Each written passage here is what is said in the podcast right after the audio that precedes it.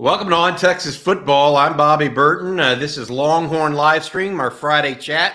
Uh, every Friday, we're here uh, from 1 to 2, uh, talking about the Longhorns' upcoming games, uh, as well as what's going on across uh, the conference and in recruiting as well. I'm joined today by Ian Boyd, X's and O's expert of InsideTexas.com and InsideTexas.com analyst and reporter Justin Wells. Justin covers not only the team, but also recruiting uh, for InsideTexas.com.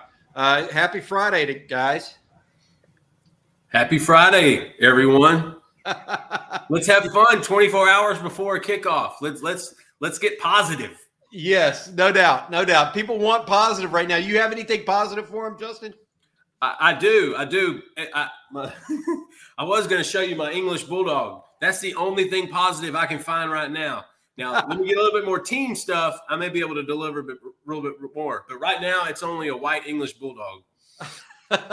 Ian, uh, the game coming up this weekend. Uh, how do you see Texas fitting with West Virginia? I know you've been working on that behind the scenes. I think um, it's could be a tough game. It kind of depends on how Texas looks on offense this week. Uh, who do they have at quarterback? How equipped are they to find explosive plays? Um, what kind of effort do they get out of the offensive line? Does the offensive line look like they've got everything dialed up well, like they did against Alabama, and protection at least? Or do they look like they did against Tech, where they're letting things slip?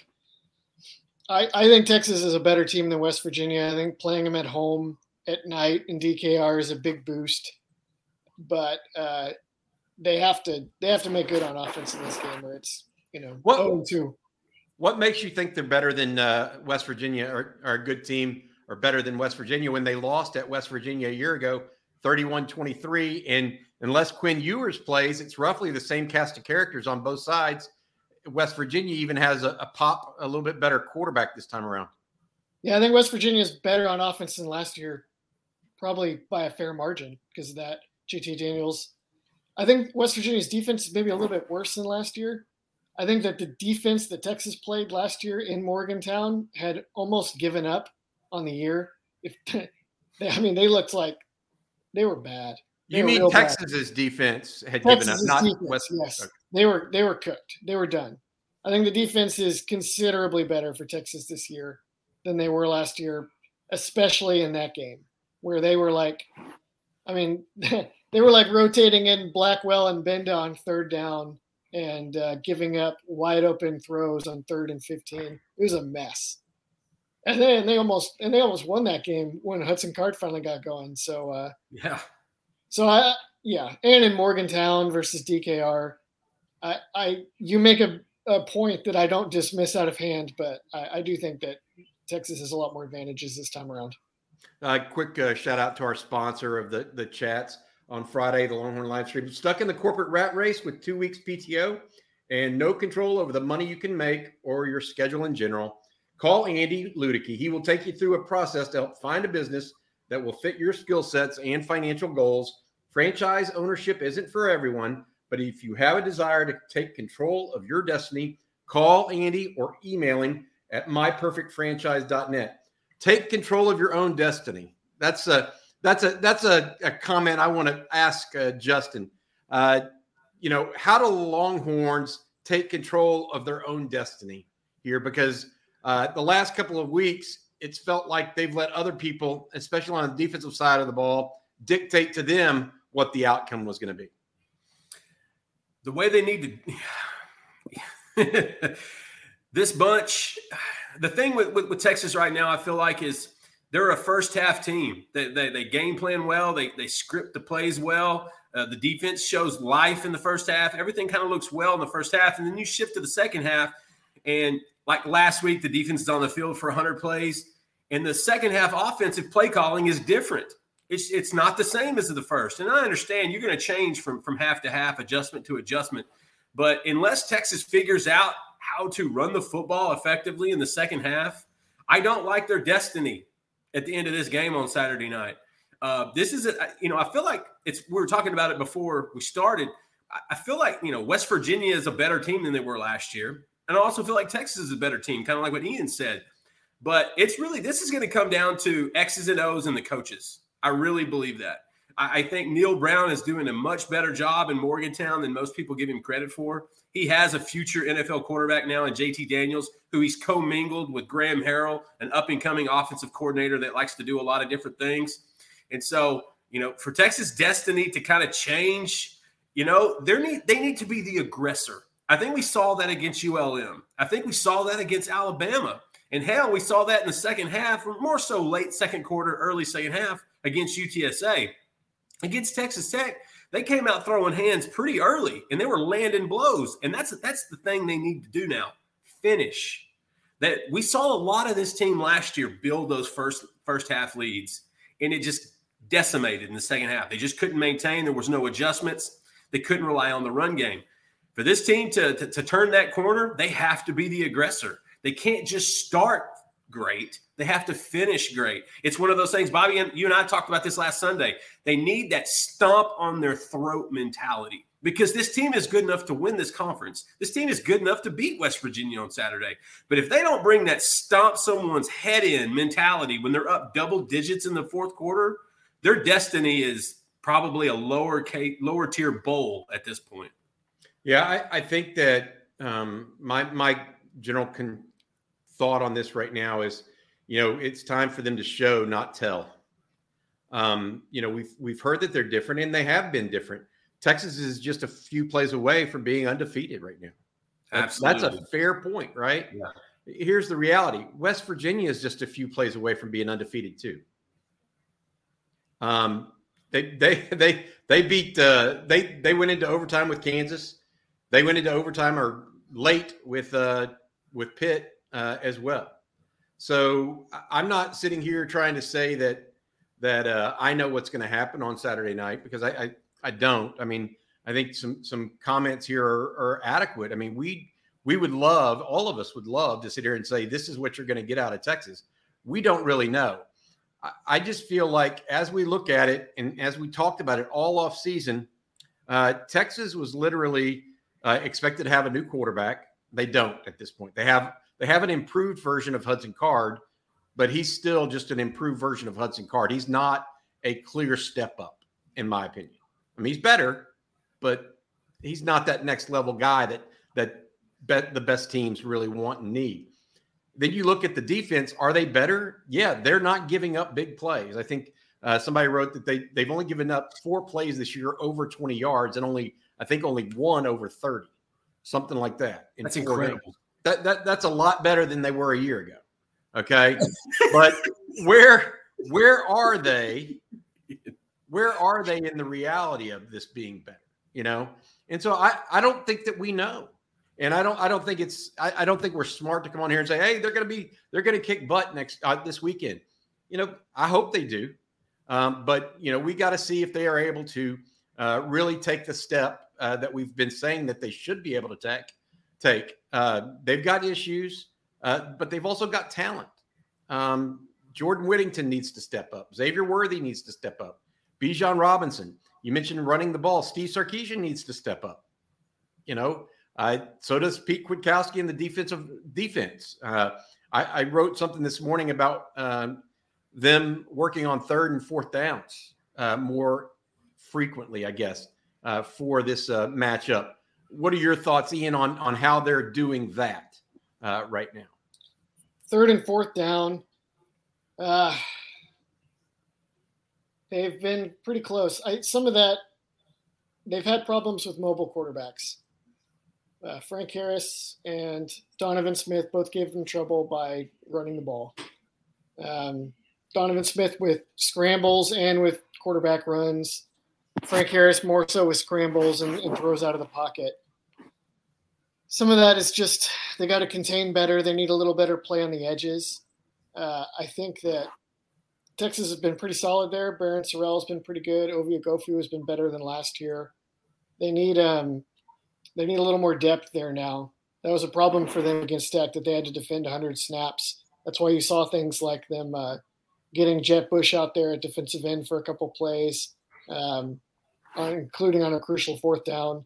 Um, and uh, uh, they had some other snafu like that. They really need Justice Finkley, Ethan Burke. They need those guys to step up and be ready. probably missing Moro Ojomo hurt them as well in that regard. Just having somebody that can get after the quarterback a little bit on third or fourth down. Um, they have very little margin for error there.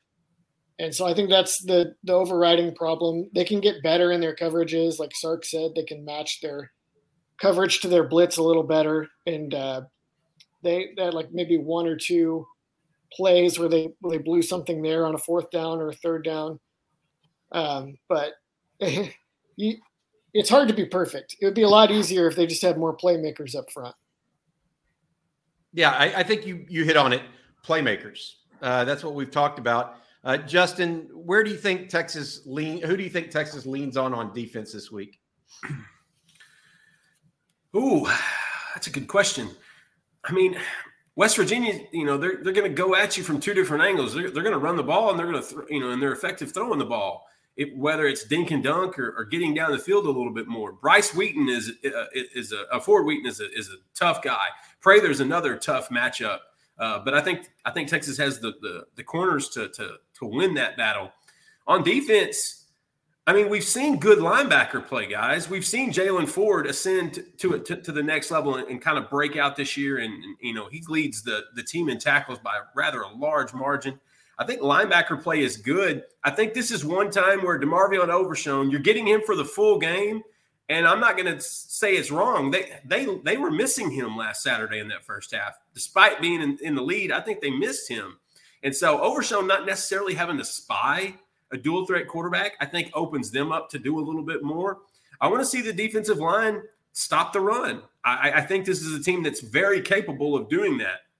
And that way you force JT Daniels into those third and sixes, third and sevens, third and eights.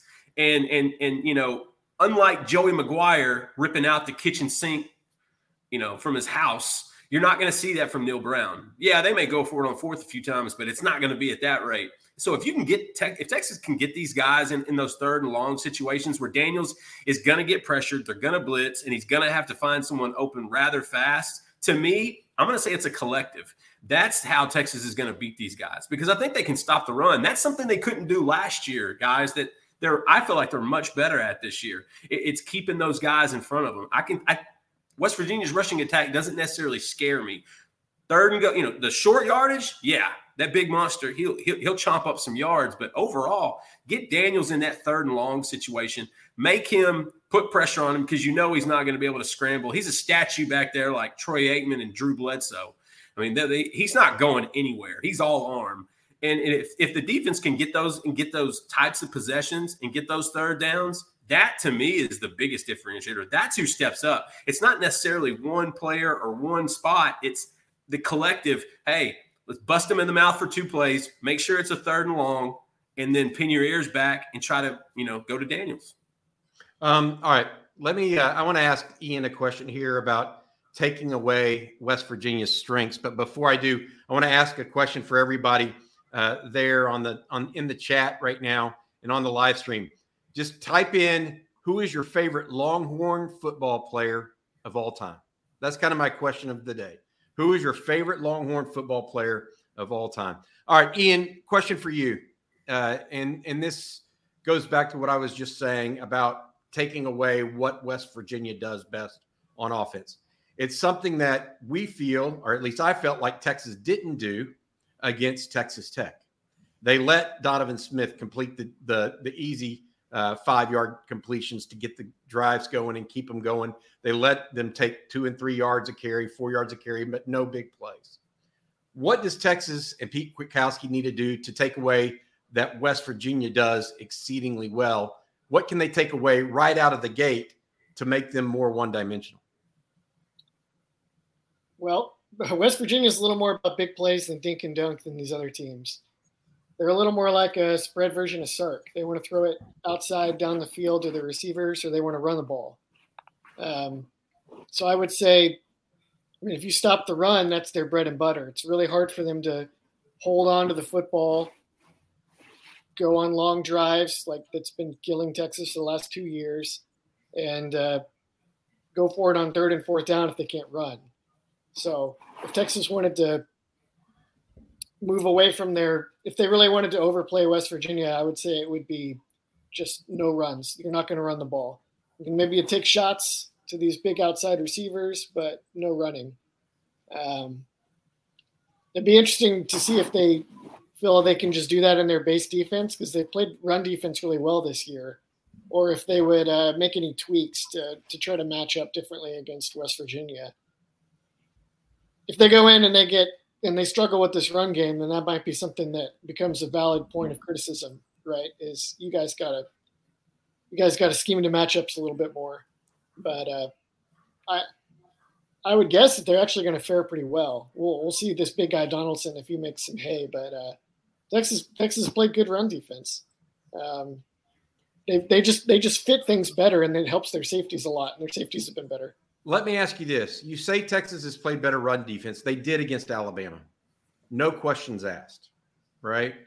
Um, I was surprised with how well they played the run against Alabama, but Tech ran it for 150 against Texas last week. Tech well, did well. No, let me say this: Tech didn't run for 100 against either NC State or U of H because they ran 100 plays. Yeah, but they they they were they were in triple overtime against the against proximity changes that dynamic. It was like 3.4 yards a carry, I think. They okay. they had they had one running they had two running plays that were really good that Texas struggled with. The zone follow quarterback power type play. I legitimately caught Texas a couple times with that one. Um, and then uh, I mean that's just kind of hard. Uh, they should have had a better plan for it, but it's also everyone's a blocker, and then the ball carrier is 6'5", 230, and he can throw. It's a tough, it's a tough deal. Um, and then uh, the scramble, the quarterback scramble, which is you know the same thing basically. So uh, I thought they played the run. Yeah, there you go. Yeah, look at that. The, both their running backs did not very. That's winnable defense. That's playing winning defense against the run, in my opinion. They uh, now uh, West Virginia runs the ball better. So yeah. They got to be better this week. Better O line too. Yeah. Much better O line. That's that's my point. Houston, Houston. I I I say Houston. Texas Tech's O line was supposed to be crippled.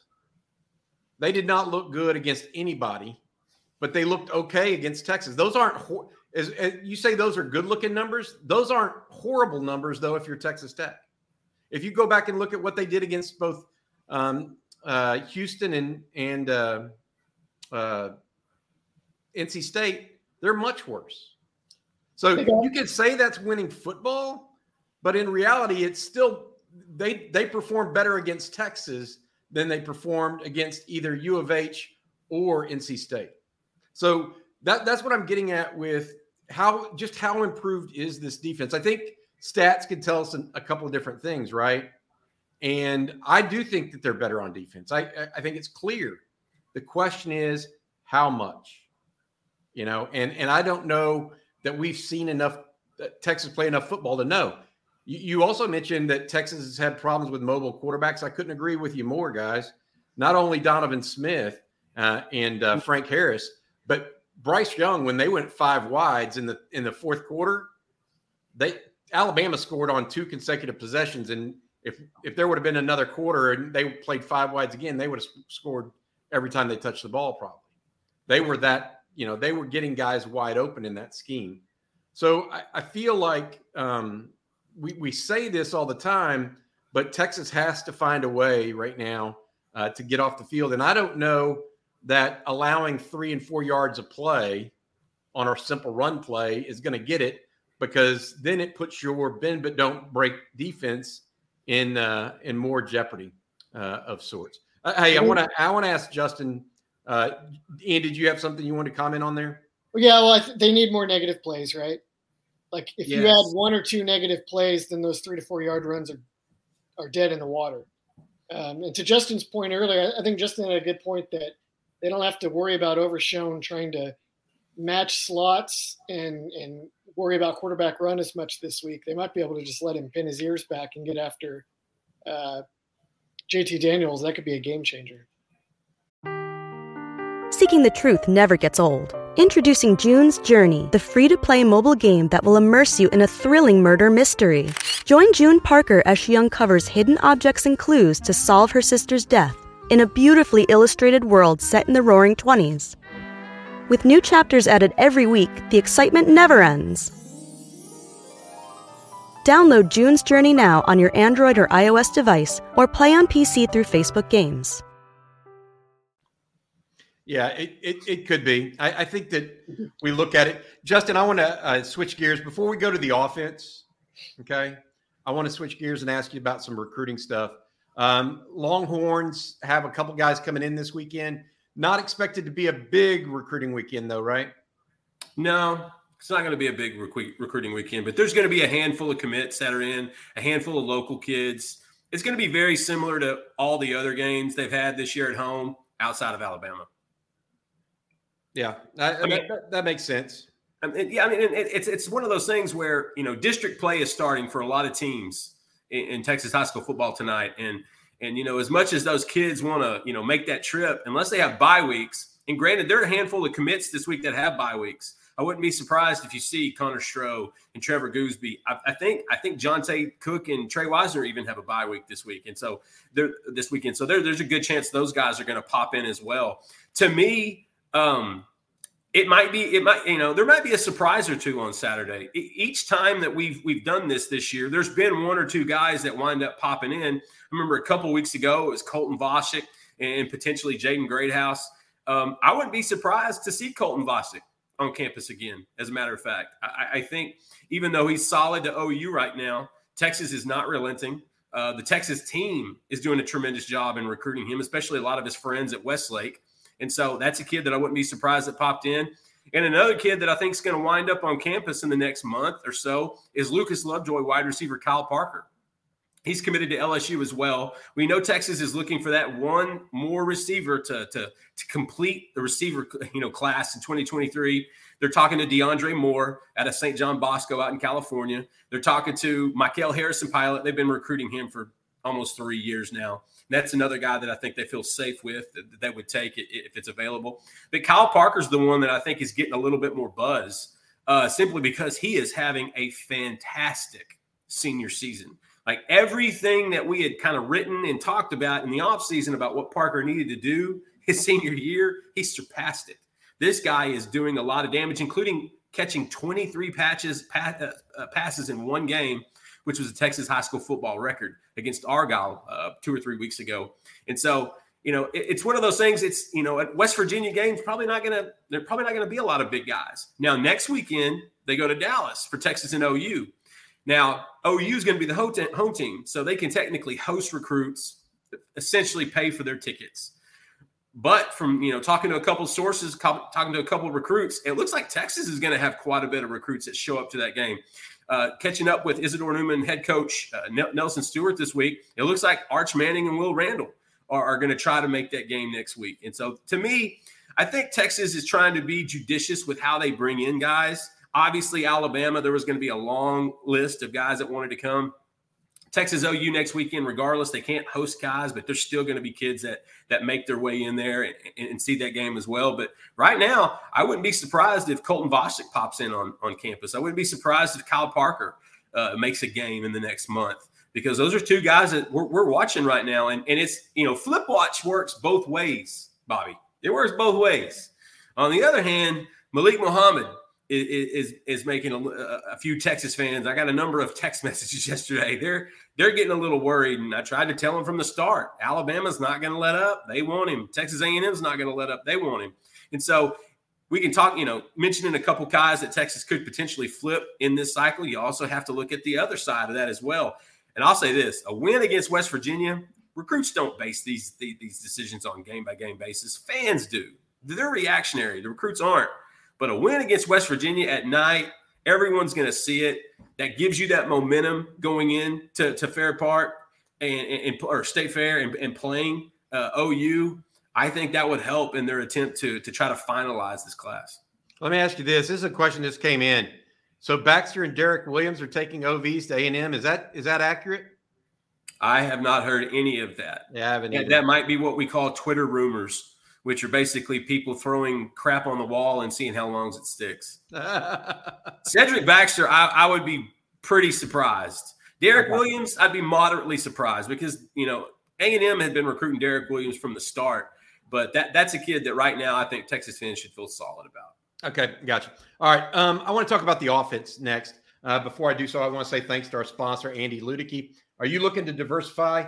You may be someone like me that has their hands in multiple businesses. Well, Andy can help you diversify by finding you businesses that will fit your time allotment and financial goals. Call him or email him to learn more. Uh, he's got a really cool process. I actually went through it myself. Andy at myperfectfranchise.net. I want to go to the offense. Uh, Ian, I'm going to start with you. Um, the all, all, Texas fans know have, have seen the the mo of Sark thus far. Good first half, fall off in the second half, right? Um, except in a couple instances.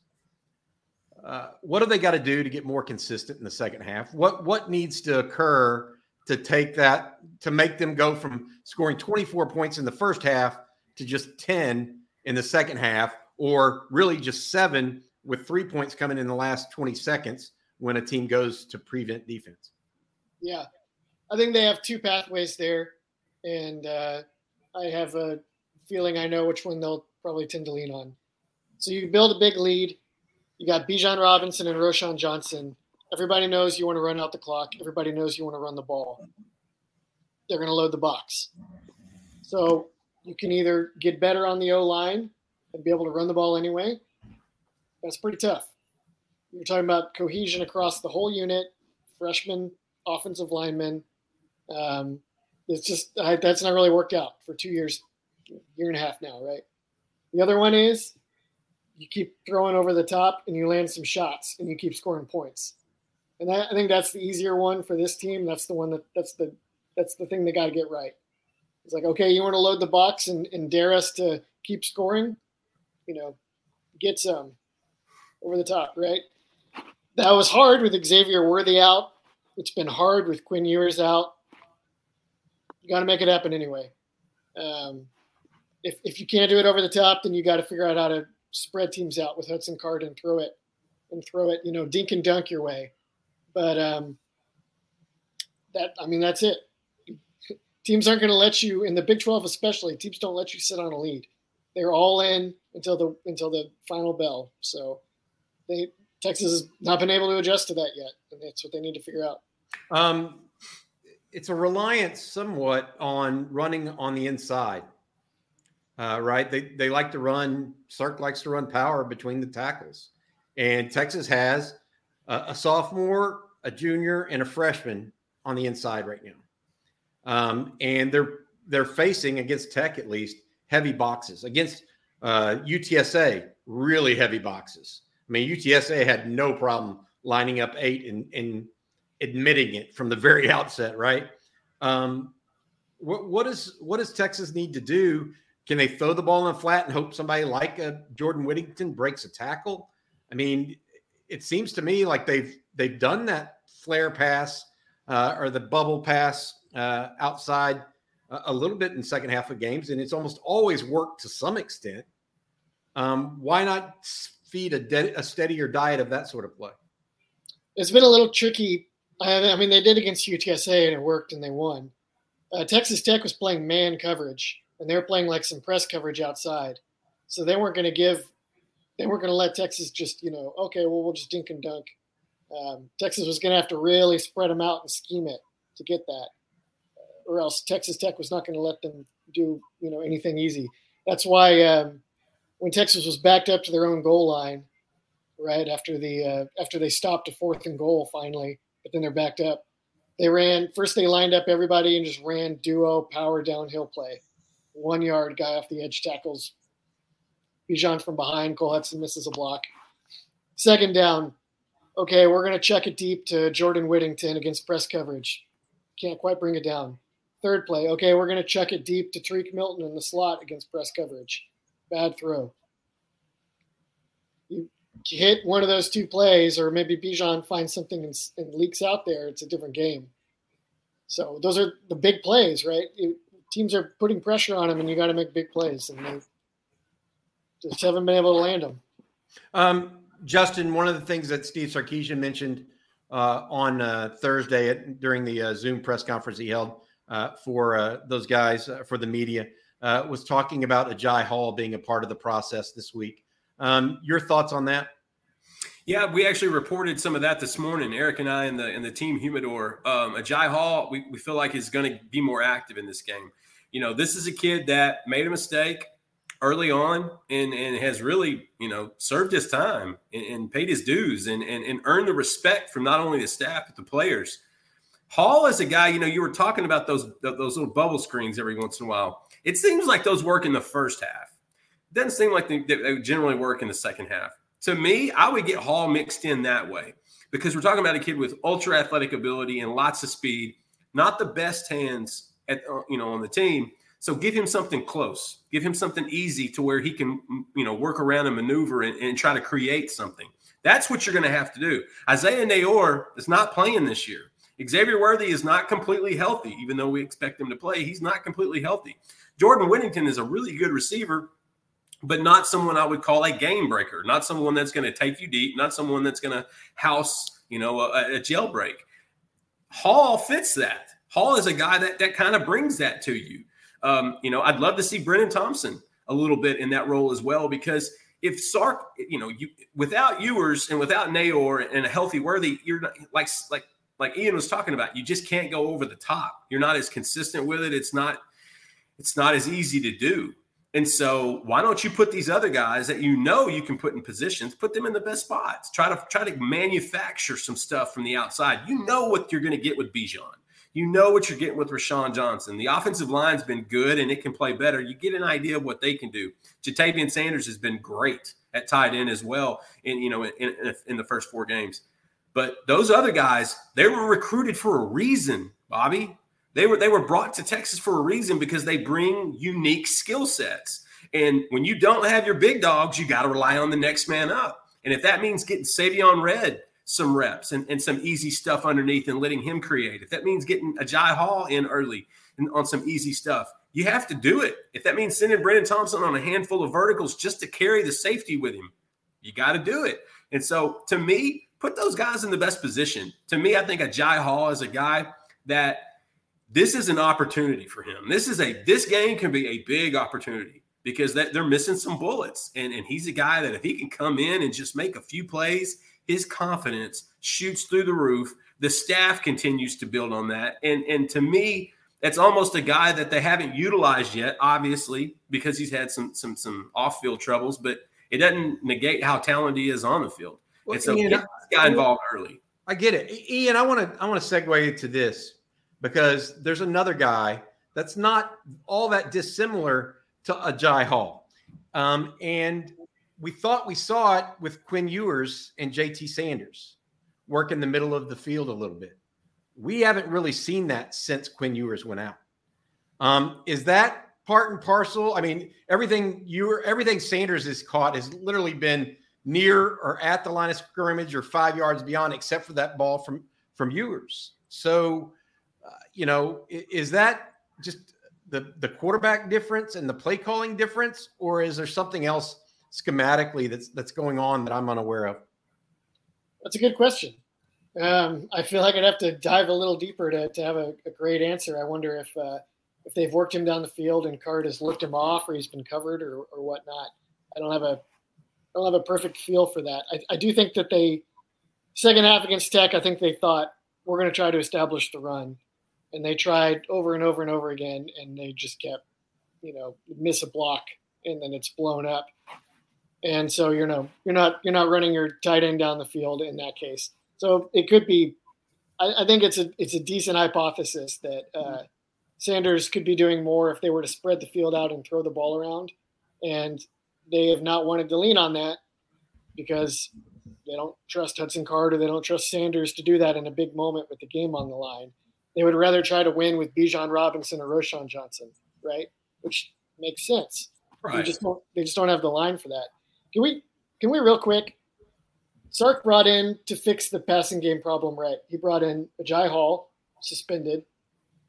He brought in Isaiah Neyor, lost for the year ACL. He brought in Brennan Thompson, bronchitis. He brought in Jaleel Billingsley, six game suspension.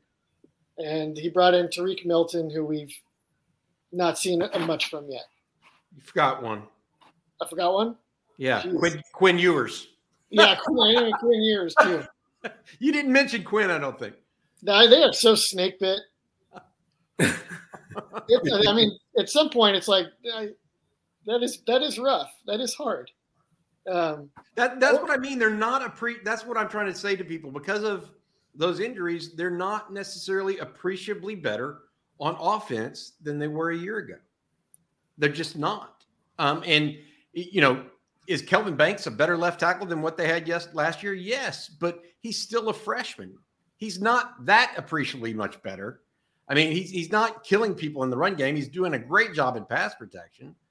Um, you know, I, they lost Junior Angilau, right? Another starter that was there all last year. So I I, I agree with the snake bit uh, theory to some degree. At the same time, I mean, people are going to say, put up or you know, results are what results are, and right. everybody has injuries, right? Um, Texas Tech was playing with their second string quarterback, although that second string quarterback is is uh, probably the long term starter there now. Um, and so I, I, feel like what we're looking at, and when you ask questions like that, is or, or mention that is people don't want to hear it because it's another excuse potentially. Uh, Justin, I've got I know you got to go here in about five to ten minutes.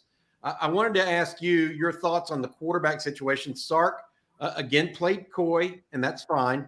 Um, your thoughts on how the quarterback rolls out on Saturday night? Man, that's the million dollar question. Um, I know for the last few weeks, Quinn Ewers has been practicing pretty normal. He's been getting reps with with the team the last week. Um, you know, Sark, I don't blame him at all. First and foremost, I don't blame him at all. You know what? If if the fans are irritated because he won't announce the starter to give Neal Brown a heads up, you know what? That that's on them, dude. I agree you know, with that. I mean, I, I kind of like Sark's mentality with that. Yeah. Because at Inside Texas, we generally know who's going to be the guy, and we don't on Fridays. We don't we don't give it away because we know kind of how how how this thing works. But this Saturday is the first one since Ewer's injury where we're thinking, okay, this could go either way. We kind of knew it. We knew it was going to be Card last week, obviously and we knew Ewers was going to travel two weeks before even that. So we knew Ewers was going to be in the mix, but just didn't feel comfortable maybe on the road in his first game back, stuff like that. With it being home team, with it being at night, with Ewers giving them and he's he's a better quarterback, especially in this offense in, in, in such a small sample of time. That's the question, Bobby. I'm not going to be surprised if if we see either one. And I know that's a lame answer. I get it. No, no, it's not. It's not, Justin, because you're speaking from the heart. Right. Here's the here's the issue. I'm you're not going to pretend like I know. Right. I, I, think that that's the that's the reality of it. Is we've got we're in a situation right now where Texas uh, clearly has a higher upside with Quinn Ewers at this point.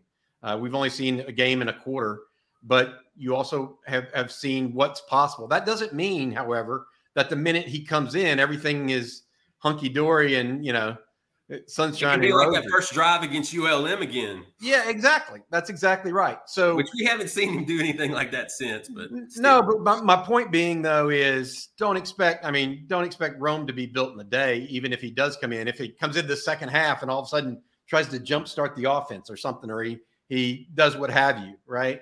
I, I don't think that's the answer. I think that the question or the the thought process on it is, you know, even with that it would be different if you thought he had a whole game in him, maybe, or if you think that you could rely on him because if Ewers went and got re-injured, you'd be back to square one, right? Or if Card gets his ankle stepped on, then, then what do you do? Um, you know, I guess I guess a fair question, uh, given all of that, is how how much of that uncertainty affects the overall flow of the offense generally. I mean, Look, I'm it talking about Saturday, not not last week, but Saturday. This Saturday's game plan. It's got to be you got to be thinking two different ways with two different quarterbacks. You do, and the team is the one that has to figure that out. And and if you talk to sources close to the team, the team is as clueless on the quarterback as the media and everybody else. And to me, I thought we noticed a different Quinn Ewers when he was named the starter. We noticed in practice he started to tick up you noticed it too? All right.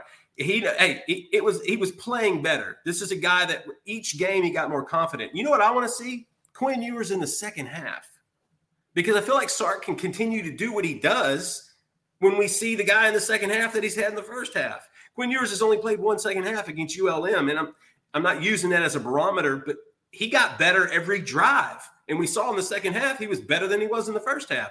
We saw with each game, he was getting a little bit better in that first half than the second half. And so to me, I mean, it, it like you said, Ewers could get hurt again, go back to Card. Card could be the guy. The offense is a little bit different than what you would expect. It, for Texas fans, just don't be surprised. I think I think they can. Here's the positive. I think they can win this game with either one. I really do. They can win this game with either quarterback. But if I'm going to Vegas and putting money on it, Quinn Ewers has to be the guy on Saturday to convince me that they would win that game. I, I think that's fair. Uh, Ian, what do you think, bud? I'll let you, Justin, thank you for joining us today. I know you got to get out. You got a football game to go to tonight uh, and got to get on the road. So uh, be safe uh, traveling out there. And uh, I'm going to ask Ian here from now on. But Justin Wells of InsideTexas.com, thanks so much for joining us. Ian, what do you think about the quarterback situation at Texas? I think you made a good point that it's tricky. Like we're we're talking about all these different solutions, right? Why don't they try more of this? Why don't they rep some more of this? That's harder if you're splitting reps between two guys with. I mean, Sark will say, you know, it's the same offense, but it's not the same offense. Like they're not going to. When Quinn Ewers is out there, defenses are going to react differently to deep throws, and they're going to be thrown differently, right? And uh, and also Card, the healthier he gets, that guy's fast. Like if he's healthier this week, maybe you uh, maybe you just run him more, just give you some spark and, and help uh, the run game out in the second half. So um, I I created a stir on Twitter earlier. I think Oklahoma is the must-win game. If there's still major doubt about Quinn Ewers and if he's really ready, I think that they would probably wait and play him against Oklahoma. Um, the season is not actually over if you lose to West Virginia. It gets a lot harder, but you at this point you got to be setting yourself up to beat Oklahoma and go on a run down the stretch with Quinn Ewers, and that's that's what will make or break a successful season. So, just guessing without knowledge, with that in mind, I would wonder if it's card. But if Ewers is ready, you play him. So what you you mentioned, I, I always often wonder about this. So one of the things I always thought they should do with with Card more is roll him out. But if he's got a hurt ankle, that takes one of the one of the plays to control the clock out of the out of the equation, really, right? Um, and so I, I feel like that's another shortcoming that that uh, Sark and and those guys are dealing with. And and at the same time, they have to find a way out of this morass, right? That that's his job as the head coach at the University of Texas is to find a way, um, given what he's given, and, and not have excuses. So uh, I, am interested to see exactly where this all goes uh, this weekend uh, with with Ewers or with Card, whomever they decide to to uh, start uh, on Saturday night. Um, you, you mentioned something on offense, and we talked about JT Sanders you know, does Texas have to find a run game? How, how, do they find a run game if they're not moving people off the line of scrimmage? I mean, isn't that just a fool's errand in, in some ways, or, or are there ways to manufacture that? Kansas obviously is manufacturing it, but they're full on option offense almost. Yeah, they got that Jalon Daniels guy makes it easier. Yeah. Well, I mean, so they could do that, right, with Card. I don't think I don't think Daniels is faster than Card. Uh, yeah, but he's bigger and thicker and able to take hits better. Right. For one game, Card, you know, come back with your shielder on it. You could do that. You could try that. I probably Sark won't do go that way. Um, I don't know if it's actually even that they don't move people. It's I think it's that they will have like one slip up. Like there's been there was a couple plays against Tech where they were the play was looking really good, but um, I, I, hate to pick on somebody, but Cole Hutson had a couple moments where he uh, he let the tackle across from him uh, shoot past him into the backfield and blew up the play. That happened on that fourth and two Roschon Wildcat play that got stopped. At the point of attack, Texas had it blocked pretty well. It was probably going to Roschon was going to drag somebody for three or four yards and get it. So I, I don't know. I, I think it's about assignment soundness and just getting these young guys more and more comfortable with a, a really complex and, and versatile run scheme. Probably working against them this year. This this would have been the year where you wanted maybe a little more of the Tom Herman inside zone till the cows come home kind of scheme. That's not that's not what they're doing.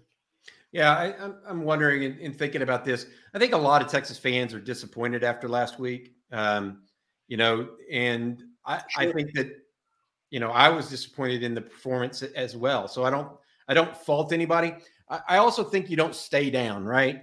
And, and, that's that's what you're asking of the team. Um, simultaneously, they can't stay down after a loss like last week. Uh, they have to go back and uh, make something else and go back to work and try to figure out how to how to correct the ship or how to right the ship. And uh, hopefully that that happens this week uh, in DKR. I will say this uh, as a as a credit to the fans. While um, it certainly was a punch to the gut last week, there's going to be 104 at least 104,000. It sounds like in the stadium on Saturday night. Uh, as I talk about it uh, and talked about it earlier in this program you know, what's the difference between Texas losing 31 23 in Morgantown this last year with the same cast of characters essentially as Texas playing in DKR this weekend and what the possible outcome could be? One of them, most certainly, is the crowd. They can play a role uh, in that uh, outcome. And, and, so I, I feel like uh, as you're looking at this game, that's one of the things that you have to consider uh, as it relates to Texas and, and what they're going to do. Um, Ian, uh, you're you're looking at this game. You're looking at the other Big 12 games. I have a couple quick questions for you on on uh, the Big 12 games. Uh, K State um, and Texas Tech this week. Baylor hosts Iowa State or eh, host uh, uh, Oklahoma Oklahoma State, and then Kansas and uh, I can't remember. Kansas hosts uh, somebody. I, will figure it out. What are those games look like to you right now? Um, if Matt, our uh, producer, will help me out on that, that would be great. Um, let's start with Oklahoma State Baylor, which is a rematch of the Big 12 championship game a year ago. That's a really interesting game, I think. Um, Oklahoma State is, I think, better, and more explosive on offense this season. They might have uh, Jaden Bray back, who's a guy that I thought would be their best receiver this year, and he hasn't played yet because he got hurt in fall camp. And um, Baylor is very good on the lines, like we thought, and they are very vulnerable at the skill positions on offense and defense, like we thought. So this is like a this is one of those great styles makes fights kind of matchups because Oklahoma State is going to want to spit the ball out in space all over the place, go really fast, and try to out athlete them. And Baylor is going to want to try to make it a game, a scrum in the trenches, and beat them down. So uh, round three really of that battle, and uh, probably probably both Big 12 title participants this year will have multiple conference losses. Is what I would guess right now. So this game may or may not make or break the season, but I think it'll be pretty telling for those two squads. Who do you, who are you picking in that game, Baylor or Oklahoma State? Uh, I'm going to go Oklahoma State. I thought Baylor played well last week in Iowa State to get that game. That was a, you know, to go on the road in Ames and beat that team is something. But uh, I think Oklahoma State is just well calibrated to pick on some of Baylor's weaknesses this year. If I'm wrong, then that probably means that Baylor is pretty good. Um, but right now, I, will I'll pick Oklahoma State. Okay. What about Texas Tech going to Kansas State? Where are you at on that one? I, this is kind of the. Uh, let's see what Donovan Smith does in round two. Like was that a one off against Texas, or does he have confidence now and they, they have confidence in him that's going to allow them to, to keep that up? But uh, on the road in Manhattan is pretty tough. Kansas State is flying high after going into Norman and winning that game. As far as I know, if they're healthy with Adrian Martinez and Deuce Vaughn, then I think that Kansas State will will pull that out. But it could be pretty it could be pretty tough if Donovan Smith keeps playing like that. You know what you don't have here actually is uh, Oklahoma at TCU. I think that's a pretty interesting game. Yeah, scroll down or scroll up or whatever. Um, TCU, watching what Adrian Martinez did to Oklahoma last week, to think that Max Duggan couldn't be a problem in Fort Worth against them, I mean, he he could be. and TCU has more speed also, as you've uh, as you've emphasized all offseason. They have more athletes and more speed than Kansas State did. Oklahoma State looked like a mess on defense last week, a total mess. And, you mean uh, Oklahoma?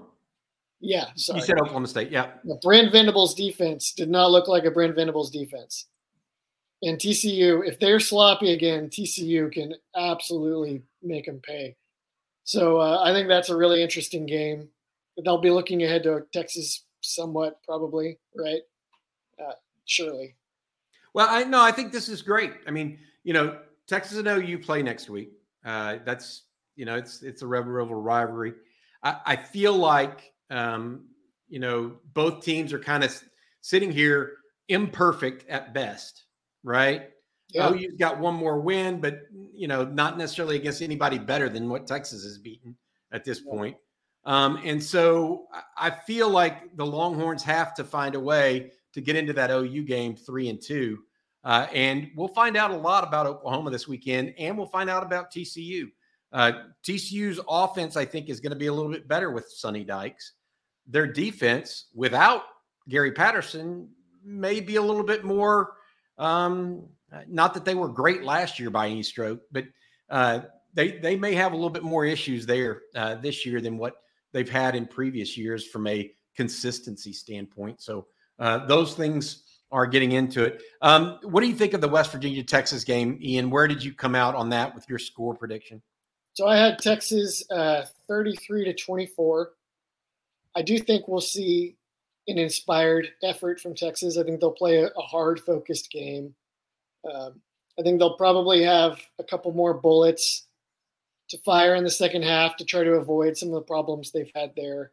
Um, and uh, there's also there's got to be some like like if you look at adjusted stats, they say that Texas is one of the best, easily one of the top 25 teams in the country. I think FPI had them 10th in the country by adjusted stats, because the adjusted stats will look at it and they they don't care if you lost by one against Alabama. They see you played Alabama really competitively they don't care that Tech edged you out in overtime. They see that on the on the board you had them whipped, right? So at some point you figure that's got to it's got to it's got to play to Texas hands at some point. If they keep playing good, like the dam will break. Um, I think you and I maybe know that that isn't necessarily the case. You can be unlucky or a little bit not good enough all year. That can happen, but between all those things and DKR, like you said, I, I think Texas can edge this game out. Well, I think Moro Ojomo returning it will be big for Texas. Yeah, yeah. I do believe that because I think he could have provided a play or two here or there that wasn't made by Jett Bush or, or Barryn Sorrell last week. Um, and could that have been the difference in the game? Yeah, it really could have been. Uh, those two teams were that tight. Uh, at the same time, Texas needs to be better on offense in the second half. Uh, I still think that West Virginia has one of the one of the league's better defenses. Um, they they have guys that can get after the quarterback, make negative plays. Dante Stills is still around. Uh, still is still around. He's a pass rusher. Uh, they've got good safeties. Uh, the the safety transfer from Murray State apparently is already getting as as high as third round grades, is what I'm being told by the NFL.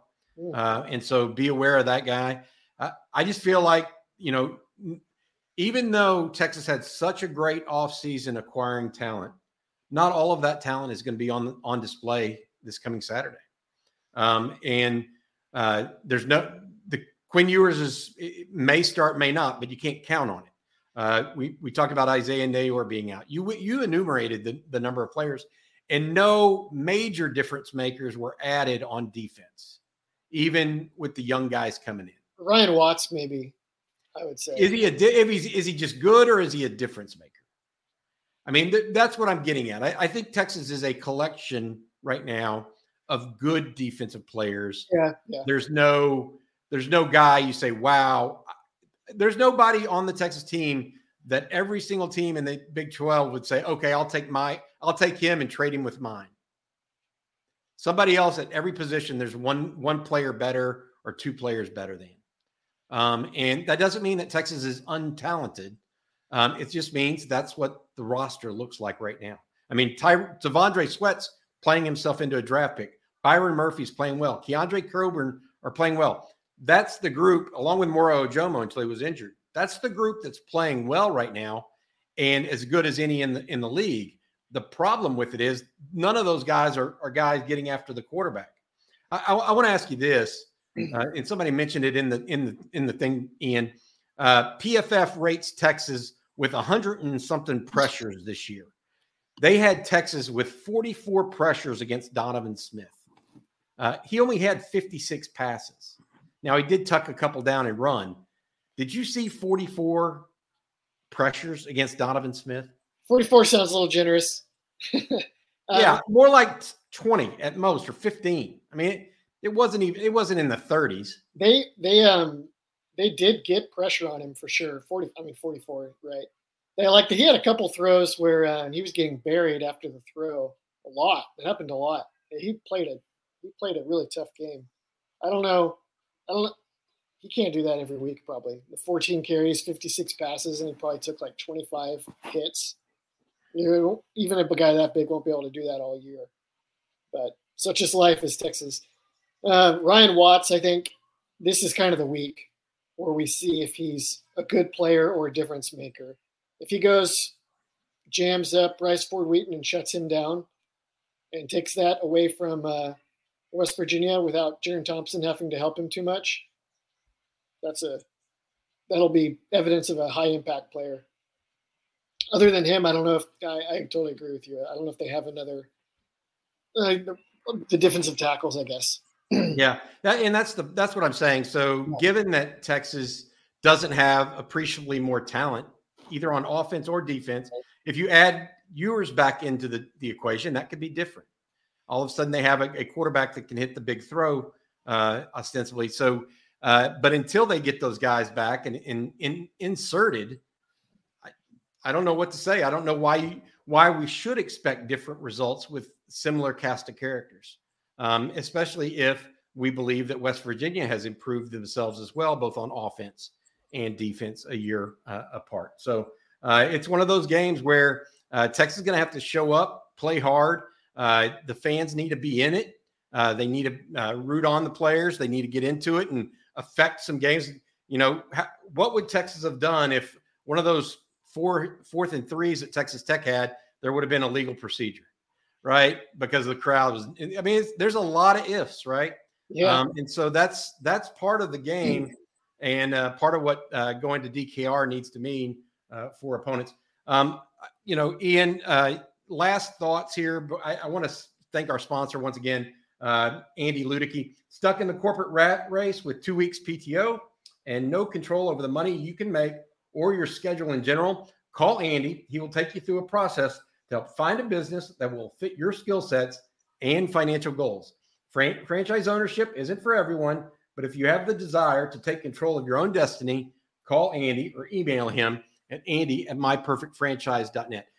Ian, we're closing up here, and I want to ask you two really um, similar questions.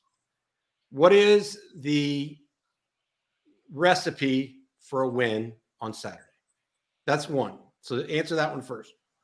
They need they needed just a couple more big plays than they've been getting the last couple weeks.